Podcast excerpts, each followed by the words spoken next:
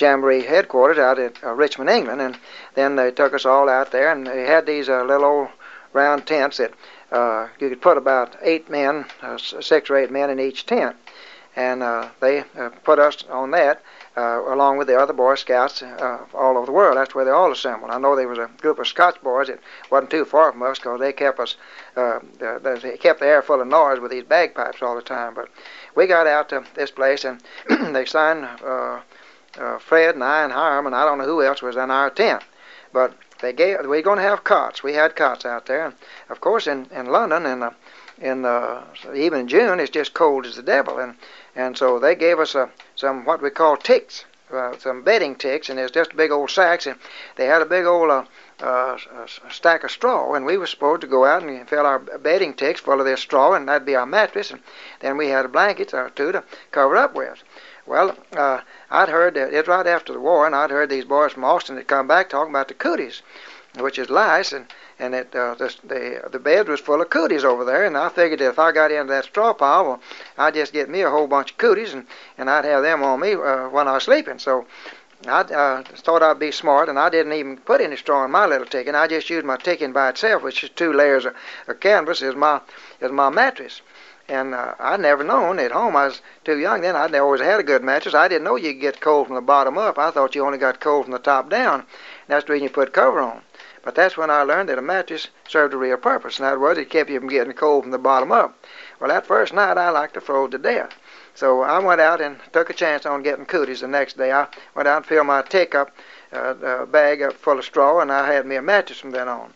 And so um, I was going to say about this. I know the uh, the food too. They uh, they had tents, sort of a tent that you'd go over and eat. And and uh, the first meal we had was it was just old red meat. I don't know what kind it was. Of course, they didn't have good beef like we have in, in this country, and they didn't prepare it that way. But anyway, I'd heard the boys also from coming back from the war saying that they had a lot of horse meat over there. They'd kill horses and eat them, and I'm sure they had to do that. That's the only thing they had to eat. But uh, I, I'd look at those old slabs of, of raw meat, and I knew I'd eaten a piece of horse, and so I didn't eat. I just didn't eat much. And so then there was a time come when, uh, oh, I guess we'd been there a week, and we had our camp in pretty good shape, and Sir Robert Baden Powell, he was the man who had organized the Boy Scouts in England, the first Boy Scouts in the world. And he was there, he was still living, so he came out to inspect the American camp and show us the courtesy of doing that. And he was going to personally go down and look at every tent. And being an army man, he was going to then decide which tent had the uh, uh, was the cleanest and the nicest, and and that uh, whichever one got first place out of these 300 Boy Scouts, and you divide that by about six or eight, you see how many tents he's going to inspect. But uh, whichever one of these tents won the first, and Sir Robert Baden Powell would pick, we, there's going to get a trip into London that night and get to go to the Gaiety Theater. They had tickets for the six or eight of us that was in it. We was going to get to ride in in a taxi and or one of these old uh, horse-drawn vehicles and and then uh, carriages, and then we was going to get to go to uh, have supper in uh, on Piccadilly Circus or Leicester Square, one of those places. There they had a, a restaurant we was going to get to eat in. So uh, the the boys from Austin, we were just determined, by guys, we was gonna make a good showing there. Not because we wanted to win particularly, but because we wanted to get away from the camp long enough to to see the see their show. I know the Dolly sisters were playing at the Gaiety Theater because we won it. Our tent won it, and it just upset everybody in the camp because there we were, the renegades and the Eighth Troop, and a bunch of Texas boys, and we were supposed to be in the bottom of the barrel, and Sir Robert Baden Powell, and, and I, I know we didn't pay him anything, so he come back and looked our tent over two or three times, and finally he pointed his finger at it and said, that's the best one in the camp. Well, we got to make the trip into London that night, and I've already explained what we did, and, and it was much to the chagrin of the other uh, boys who uh, knew that they were much better off than we were, so far as discipline and such as that was concerned. But but we won the prize. I mentioned a while ago about the Scotch uh, contingent being pretty close to the American, and uh, I just never could get over these. Uh, most of them are big old tall boys, and uh, they play these bagpipes all day long, and it just sounded like a bunch of rats to me. But they had a place to wash. They had these open uh, uh, basins, uh, sort of tables, and you'd go pour water in your wash uh, uh, pans and and wash your face and hands. Well, these Scotchmen would get out there in the morning when it was just freezing to us, and they'd strip down to these kilts. They didn't have anything on their. They'd take their shirts off and and just had these little old kilts on, and one of them would lean over to, with his head down, and the other would throw a uh, the one of these pants full of water on his back. It just it ought to freeze them to death. But they were used to that, I guess. And I, I just couldn't stand seeing them wash themselves, and that's the way they take their baths, with pouring this cold water on their backs early in the morning. Then I mentioned a while ago about the uh, contest about uh, the Hatfield boy that we had in the 8th Troop there. Was from Culver that won the, the uh, heavyweight boxing championship for the Boy Scouts. And so, uh, him being in our troop when uh, he would box, well, well, we managed to get off. There'd be uh, nothing else particular going on at that time, and we were not in any contest. So we went down to see this Hatfield boy box a boy from South Africa for the finals. I believe that's what it was. And and so uh, the old boy from South Africa was about uh, three, four, five inches taller than Hatfield. Hatfield was a little chubby sort of fellow, but he was well muscular. And the way Hatfield had boxed, he'd just look at this old boy's belt and uh, not look him in the eye. He'd look at his belt, and every now and then he'd pop the knock the hell out of him with his fist and his and and, and his gloves. But uh, we got down there on about the second or third row of this uh, arena, and, and uh, just as soon as old Hatfield hit this old ball one good blow, we let out a howl, take in after it like we do at our games and our boxing matches in the United States. And the first thing you know, here coming an old boy walking down the aisle with a, a glove of some kind, a pad on the end of a pole, and he'd poke us and tell us we had to be quiet. We wasn't supposed to a cheer at that uh, engagement. So it was way uh, way foreign to anything we had. But anyway, uh, Hatfield I think knocked this old boy out. He got him where he'd grog in, but he won uh, he won a little old uh, uh, contest, whatever it was. Uh, they gave him a stick of some kind carved up, but maybe it's Sir Robert Baden Powell carved. But but that's what Hatfield got. He got the championship and and the heavyweight boxing. Of course, I've already mentioned that we won the mimicking contest of cutting wood and 1920, you see, was just two years after the war was over, the World War. And, and uh, these uh, English bobbies, the policemen, most of them, of course, had been uh, veterans of the war, and, and uh, that was just at the time that the American people were all bragging about America won the war. And of course, the English had been fighting for four years before we ever got into it, and they they, they took a dim view of the American people coming over there, the American uh, forces, and, and fighting for about a year, and, and then claiming that they won the war. So uh, uh, they they recognized us as being American Boy Scouts. They had our uniform. We had our little USA on our on our shoulder patch, and these uh, bobbies, so to speak, they were traffic cops. They'd get out in the out in the middle of the traffic artery, and when we'd go across the street, on several occasions, these cops would say, "Hey, Yank, who won the war?" Well, that was not uh, too good public relations because we didn't know what they was talking about. We we thought we'd done our share, but they took them. They they had the idea we was overly braggart, braggarts, and I guess we were. Americans are pretty much that way. We made several side trips away from London. We went out to see Warwick Castle, which we thought was real beautiful, and then we went to see uh, Shakespeare's home at Stratford on the Avon, or Avon, whatever they call it. And then uh, we went out. One other trip uh, was to Windsor, Windsor Castle, and uh, when they took us out to Windsor Castle, well, we uh, got out of the bus. It's right across the street on. Uh, it led up to Windsor Castle, but it's right next to Eton College. And uh, when they let us out, it must have been just a little before noon because uh, we all had our ponchos because it rained every day there, and we had to carry our ponchos with us to keep dry. And and uh, we had them on our arms. It wasn't raining at that particular time, but uh, uh, instead of going to over and look at the college or something like that, most of the boys made a run at a candy store. There was a candy store over there on uh, right close between uh, Eton College and the, and the, and the uh, the castle. We had to go across the, the river, I think, to get over to the castle. But anyway, uh, we all went in this candy store, and it's about when you can just picture a man and his daughter, or maybe two daughters, trying to wait on 60, 70 boys uh, beating on the counter with their little uh, pieces of change to get service and buy something. Well, Hiram and I and, and some of the other boys was there waiting and beating on the counter with the others trying to get a piece of candy or something. And uh, Fred Gardner come by, and we noticed he had something wrapped up in his poncho. It looked like it's a about four inches thick and about uh, uh, six or eight inches, I mean, uh, about two feet uh, long. And it's a box of some kind. So he punched us and, and nodded for us to come with him. So we went with him and we went down under the bridge there at the Thames, uh, the Thames River. And uh, he unwrapped his poncho and there was a, a, a wooden box full of chocolate bars. Well, uh, we just ate all we could eat, and and we still had half of it left. So when we uh, got through visiting the castle up there, well, I don't remember many things about that except we uh, they had guards all over to keep us from toting all the furniture and everything off. Cause American boys are notorious for for souvenirs. we'd just chip off a little piece of rock off it. And I think maybe we all got a little piece of rock off of Windsor Castle. It's one that didn't fall when we left. But we got back to the to the camp, and and uh, I still had that old red meat in my mind. I just wasn't going to eat it at the at the dining place where they was feeding us that red meat. So I made my meals out for the next day or two with with this chocolate bars that old Fred had purloined from this candy store, and. Uh, every morning we'd have a, a sick bay, they'd call it, an inspection. You'd have to get out and line up, and, and we had we'd wearing our little old shorts, and uh, the, the doctor'd come along and look at us, and I noticed a breaking out taking place on my belly, just above my, just just below my belt. And uh, I'd been hearing about this venereal disease, and one of these old boys from Culver that had been reputed that he'd caught some kind of venereal disease. And I just old enough to think that you could catch one by shaking hands or, or sneezing. I didn't know how you got those kind of things, but when this breaking out started on my belly there, I thought, well, my God, I've caught uh, I've caught something. And so each morning, uh, the doctor'd come by, I'd raise my belt up a little higher, my, my, my pants a little higher until I got them up just below my breast because I was trying to hide this breaking out. I knew that's what I had. Well, the doctor finally saw that my pants wasn't fitting me just right, so he pulled them down.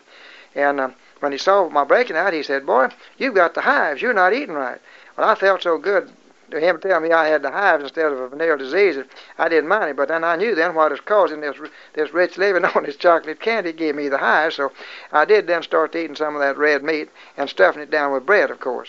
Finally, the jamboree is over and it come time to leave, and we were uh, going to uh, the whole contingent of us was going over to Paris and have our headquarters in Paris and then visit around in the battlefields because that was right after the war and they hadn't even begun to clean up the battlefields. And I'll talk, talk about it as we go. But the day that we uh, broke camp, well, there was uh, Fred and, and and uh, our little group in Fred Gardner, and he and I, we had our stuff stacked out in front of the tent, getting ready for the truck to come by and pick up our little sea bags and take them off, what little our belongings there were, and we'd uh, all gathered up a few souvenirs, you know, and and Fred and I got bored and got to fussing with each other, and and so we. Uh, uh, I grabbed his bag and throwed it up in there and jerked the strap off of it, and he kicked mine around, and it's just a family feud there. But it got reported. Our scoutmaster turned us in to Mr. James E. West. He was a the chief scout executive, and he is, he was over there. But we never get to see him very often. But Mr. West was over there, of course, and I remember he was a real fine man, and but he was crippled a little bit in one foot.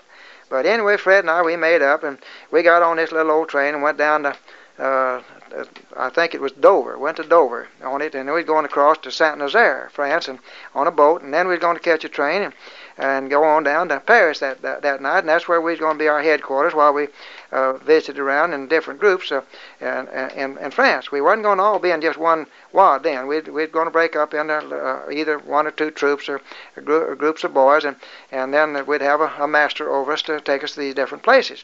Well, we got across the bay, and I mean across the channel, and and it's about two or three o'clock in the evening. We was in this little old French train going towards Paris, and uh, somebody, uh, it was one of those that had a, a an aisle uh, down instead of these cross uh, compartments because we was able to go from uh, one car to the other. So we Fred and I got word that Mr. West wanted to see us. Well, there we were. We knew that we'd been reported for this little battle we had had that morning, so we went down, and that's where I got to meet Mr. James E. West. And we explained to him that we was just uh, horsing around and wasn't mad at each other, and so he told us that, that, um, that to be a little nicer than that from then on. But uh, it seemed that our scoutmaster was a little inclined to, to want to pour it on us rather than and, and uh, protect his boys that were from North Carolina. But anyway, we got to meet Mr. West, and it is worth the, the scolding to get to meet him. It might have been that we stopped in in uh, uh, Calais or France, but it, it might not have been Saint Nazaire. But it's right across from Dover. I forget now just exactly where we where we landed because we may have sailed from Saint Nazaire when we come back home, and that was down in the southern part of France on the Channel. When we got to Paris, the group that I was with was in charge uh, uh, by Dr. Reed. He was an army doctor, and he'd been uh, he doctored Culver too. But he was a regular army man and been over there during the war. But he's a real, real fine man. We all loved him.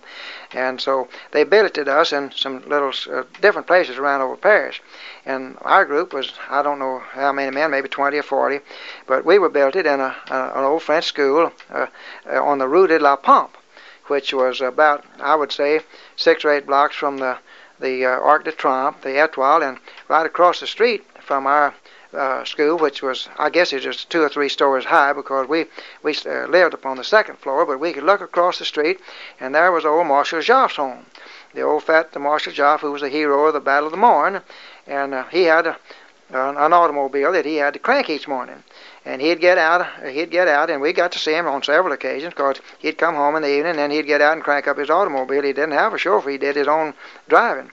But that's where we were located was on the rue de la pompe and uh, and right across the street from where marshal joffre lived now almost immediately after we got to paris there's two boys in our group uh, that was in this school broke out with a scarlet fever or Tina. It was a mild case, but anyway, uh, that didn't. Uh, they just kept us quarantined from the from the rest of the Boy Scouts of America. They didn't keep us quarantined, the Frenchmen. So they took these two boys that had the scarlet fever over to a hospital somewhere and, left them there. And then we had the free run of Paris. We just couldn't associate with the other other American boys anymore. And uh, so we had a, a trip uh, out to the battlefields and to see Soissons and Reims. They call it Reims. And then we had a lot of fun just uh, roaming around in Paris there one of the trips we took, and and uh, Major Reed went with us. Uh, we went in a train and went out to Soissons and and Reims. We made that trip all in one day. And I remember when we got out to Soissons, well, uh, the old camouflage and stuff was still hanging on the trees along there, and we got to go out to where the flat cars were still standing in the forest there, where the where the armistice was signed. They hadn't been moved. That, that was two years later, and they hadn't been moved. And I took pictures of the where the the, the, the cars that were, the armistice were signed in, though, were not there, but just the flat cars that hauled uh, the troops out there to be uh, present. And Soissons was a big city, but then no one lived there. None, nobody had gotten back yet. It just had a whole bunch of old cats running around, and and uh, it was a it was devastated. And then we went out to, to Reims, they called it Reims, and we got to go down through the, the champagne cellars there. Now that, of course, Soissons and Reims were the were the two big cities that um, one of the sectors never did fall to the to the Germans, and so the devastation took place just by the by the uh, guns being fired on them. But we went over to Reims and we got to go through the cathedral there, and we went down into a wine cellar. But the thing that fascinated us most was were the battlefields and uh, we got to go out on the battlefield, and some of the, uh, the machine guns were still in place there, and we find uh, machine gun belts with the bullets still in them, and uh, hand grenade pins had been pulled, and uh, every day uh, some of the Americans uh, and uh, tourists over there were being killed in the battlefield by going out and, and picking up some of these things that still had uh, explosives on them, like hand grenades. Well, they cautioned us not to do it, but um, none of us happened to get killed. But I damn sure gathered up a bunch of bullets that were from over there and brought them home, and hand grenade pins, and and Lord knows what all we we uh, put together. And so uh, we they still had a, an old tank or two out in the no man's land. So it the battle was just like when uh, they walked off and left everything when the when the whistle blowed it was over and they didn't take anything home. But, but we was gathering up as much as we could. And that afternoon going home, well, uh, on the train, well. Uh, the bars were all ex- exchanging uh, or showing what they got in the way of souvenirs, which we shouldn't have gotten at all. But Dr. Reed was there watching us all, and he knew we was American boys, and so uh, and we knew he had been over there during the war.